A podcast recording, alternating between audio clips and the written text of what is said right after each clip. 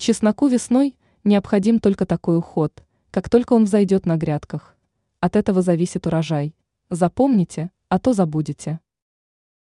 Озимый чеснок проклевывается на грядках сразу после схода последнего снега. Уход за растением в это время во много определяет, каким будет урожай в новом сезоне.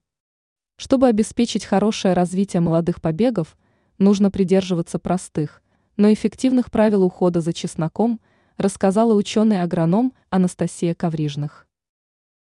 Весенний уход за чесноком. Уборка укрытия. После схода снега на грядках могут оставаться сосновые и иловые укрытия, и от них нужно избавиться, чтобы чеснок со временем прогрелся. Если этого не сделать, то чеснок выпреет и пропадет.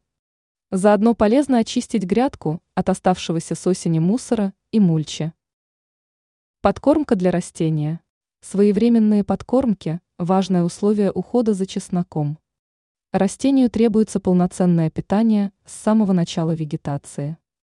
И после зимовки ему по вкусу придутся азотные удобрения. Для первого удобрения можно выбирать мочевину. Раствор готовится так – СТ, Л на 5 литров воды. Грядки поливают после появления первых листочков.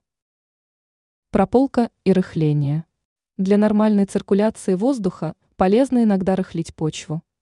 Сначала это нужно сделать в апреле на глубину до 7 сантиметров.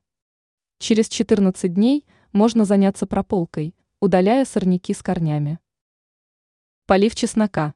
Режим полива чеснока нужно регулировать, учитывая состояние почвы и осадки.